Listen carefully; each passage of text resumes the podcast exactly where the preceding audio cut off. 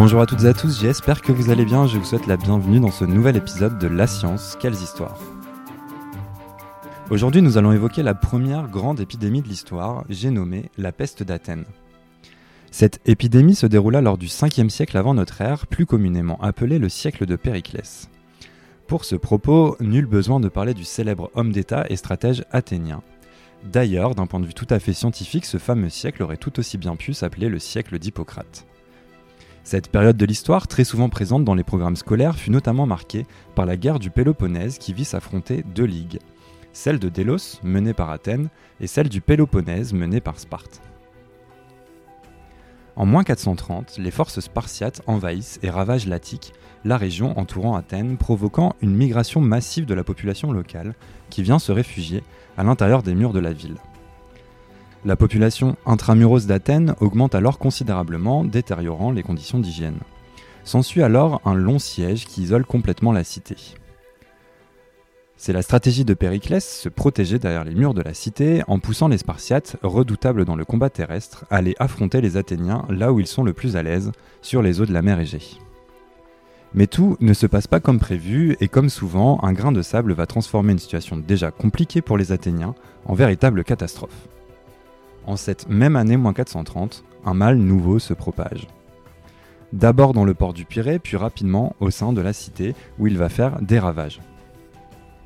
Le célèbre historien grec Thucydide, contemporain de l'épidémie et citoyen d'Athènes, rapporta la progression de la maladie qu'il finira lui-même par contracter dans le second livre de la guerre du Péloponnèse. Véritable mine d'or, le récit de Thucydide est extrêmement précis, complet et nous permet de nous immerger dans cette crise sanitaire qui marqua l'histoire. Elle débuta au début du mois de mai 430 et durera au total entre 4 et 5 ans.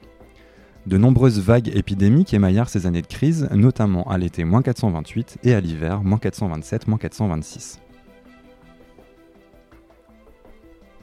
Comme précisé dans l'introduction, en 430, la situation est donc bien compliquée à Athènes.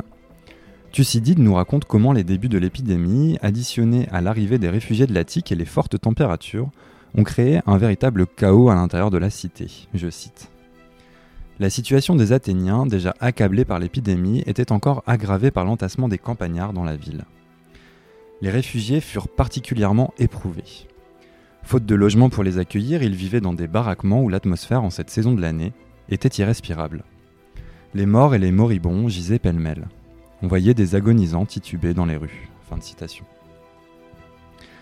Athènes souffrait déjà à l'époque de problèmes d'assainissement et d'un manque d'accès à l'eau potable pour tous. Au mois de juillet 430, cette forte augmentation de la densité de personnes dans la cité exacerba ces problèmes. Le manque de nourriture se fit également ressentir, la situation s'aggrava donc rapidement, et à l'épidémie venaient donc s'ajouter de nombreux problèmes d'hygiène, le manque de nourriture et la canicule. Aujourd'hui, nous savons que la peste d'Athènes fut en fait une pandémie. Notre historien grec nous précise dans ses récits qu'avant de toucher l'actuelle capitale grecque, la maladie s'était déjà répandue en Égypte, en Libye et dans une grande partie du territoire de l'Empire perse. Comme beaucoup d'autres épidémies de l'histoire, la maladie traversa de nombreuses zones en suivant les voies commerciales, terrestres et maritimes, pour finir par s'installer dans le port du Pirée. Le mal, selon Thucydide, aurait trouvé son origine en Éthiopie. Thucydide contracta lui-même la maladie.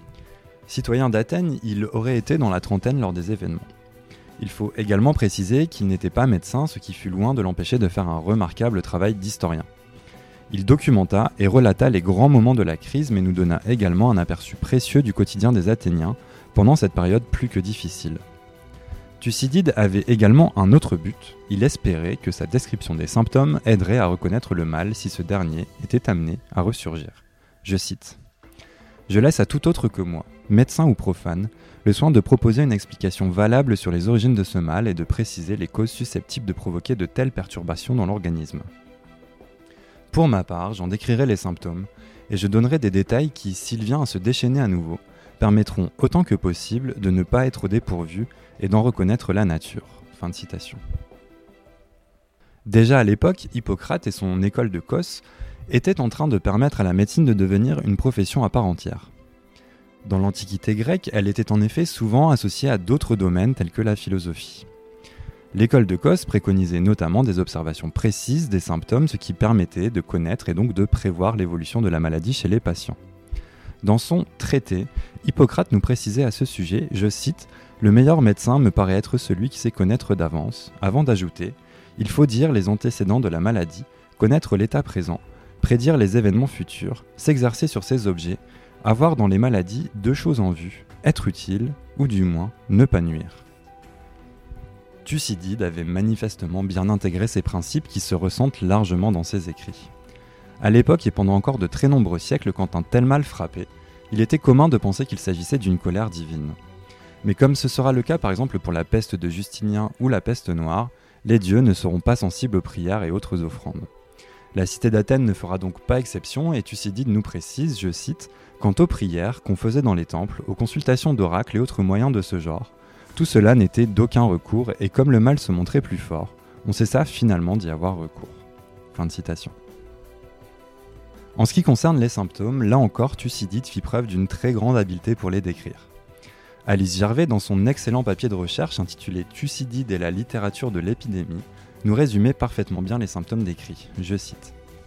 Les premiers signes, une sensation de chaleur dans la tête accompagnée de phénomènes rhinopharyngiens, d'une respiration oppressée, d'inflammation oculaire ainsi que d'un symptôme que les médecins de l'avenir tiendront assez souvent pour caractéristique de la véritable peste, à savoir des altérations de la langue qui présentent une couleur rouge sang. Fin de citation.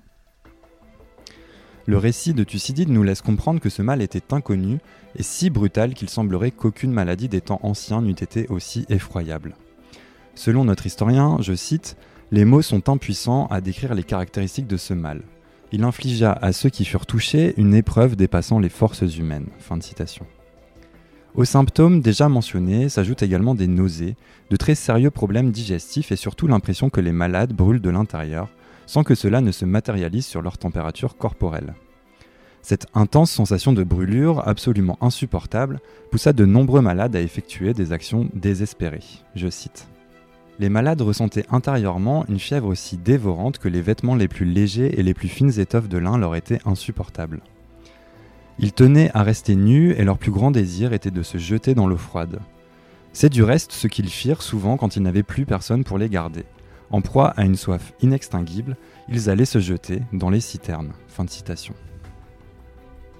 Pendant cette phase terrible de la maladie, trouver le sommeil apparaissait également impossible. Nous avions donc par centaines des malades éprouvés par la chaleur, la fatigue et la maladie. À ces symptômes pouvait également s'ajouter l'apparition de cloques et de plaques de couleur violette et bleue.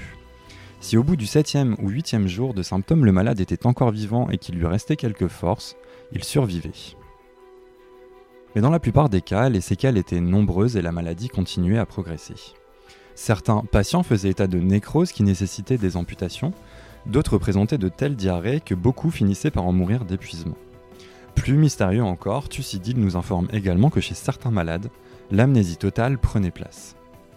Cette grande diversité de symptômes d'un malade à l'autre n'aida pas à trouver des traitements et des moyens de soulager les souffrances des personnes atteintes, je cite. Quant aux traitements appliqués pour soulager les malades, aucun d'eux, disons-le, ne put faire ses preuves. Ce qui faisait du bien à l'un aggravait l'état de l'autre. Aucune constitution, forte ou faible, ne se montra capable de résister au mal, qui emportait indifféremment tout le monde, y compris ceux que l'on soignait de toutes les façons possibles. En ce qui concerne les soignants, ils furent la profession la plus impactée par la crise. Pour notre historien, il n'y a pas de doute à avoir, ce fort taux de mortalité était lié à la proximité avec les patients. Je cite. C'est même parmi eux que la mortalité fut la plus élevée car ils avaient avec les malades des contacts plus fréquents. En plus de sa virulence, Thucydide souligne donc la forte contagiosité de la maladie qui fit rapidement des ravages et qui toucha manifestement une très large majorité de la population athénienne. Je cite En soignant les autres, on contractait soi-même la maladie et ainsi les hommes périssaient comme des troupeaux. Les ravages causés par l'épidémie s'en trouvèrent décuplés. Cette contagiosité extrême poussa de nombreux habitants à ne plus s'approcher des malades qui se retrouvaient livrés à eux-mêmes. Souvent entre guillemets gardés à leur début, ils étaient au plus fort de la crise, mis à l'écart et les chances de survie étaient très faibles. Beaucoup moururent seuls après une lente agonie. Cette peste dura donc plusieurs années et Thucydide ne fut pas en mesure de donner une réelle estimation des pertes chez la population. En revanche, il fit état de lourdes pertes au sein de l'armée athénienne qui perdit de nombreux hoplites et cavaliers pendant la crise. Selon de nombreux historiens, près d'un tiers de la population athénienne fut décimée, ce qui représenterait 80 000 décès en 5 ans. Ce chiffre, énorme, expliqua également une certaine méfiance des Athéniens vis-à-vis des personnes malades. En effet, selon Thucydide, je cite, ceux qui approchaient des patients se voyaient mortellement touchés. Fin de citation. Aussi terrible qu'elle fût, la peste d'Athènes ne tua pas toutes les personnes qu'elle rendit malades. Certaines personnes lui résistèrent, dont Thucydide. Notre historien grec remarqua alors que ceux qui avaient survécu à la maladie n'étaient plus affectés par l'épidémie suivante, ce qui induit que ces derniers avaient acquis une immunité grâce à leur précédente exposition. C'est une des premières fois de l'histoire où l'idée d'immunité est évoquée. Les survivants prenaient alors souvent le relais du personnel soignant pour soigner les malades, je cite. On se montrait plus compatissant envers les malheureux qui mouraient ou qui souffraient, quand on avait soi-même réussi à surmonter l'épreuve, car tout en sachant par expérience ce qu'il en était, on se sentait désormais à l'abri du danger. En effet, le mal ne frappait pas deux fois un même homme, ou du moins la rechute n'était pas mortelle. La médecine en étant encore assez balbutiement, personne ne fut à l'époque capable d'identifier ce mal. On lui donna le nom de peste d'Athènes, un nom qui, avec le recul qui est le nôtre, est loin d'être adéquat. Mais il apparaît important de préciser que dans de nombreux cas, on donnait le nom de peste à de nombreuses épidémies qui n'avaient pas encore été identifiées. La peste antonine, qui frappa l'Empire romain au IIe siècle de notre ère, est par exemple aujourd'hui largement considérée comme ayant été une épidémie de variole. Aucune trace des fameux bubons, typiques de la peste, n'était présente dans les récits de Thucydide. Ainsi, la peste d'Athènes ne fut ni bubonique, ni pneumonique, ni septicémique. De nos jours, les avis divergent encore et il sera probablement impossible d'identifier la maladie infectieuse avec certitude. Les candidats possibles sont le typhus, la rougeole, la typhoïde ou encore la variole. Selon Alice Gervais, je cite, l'énigme demeure.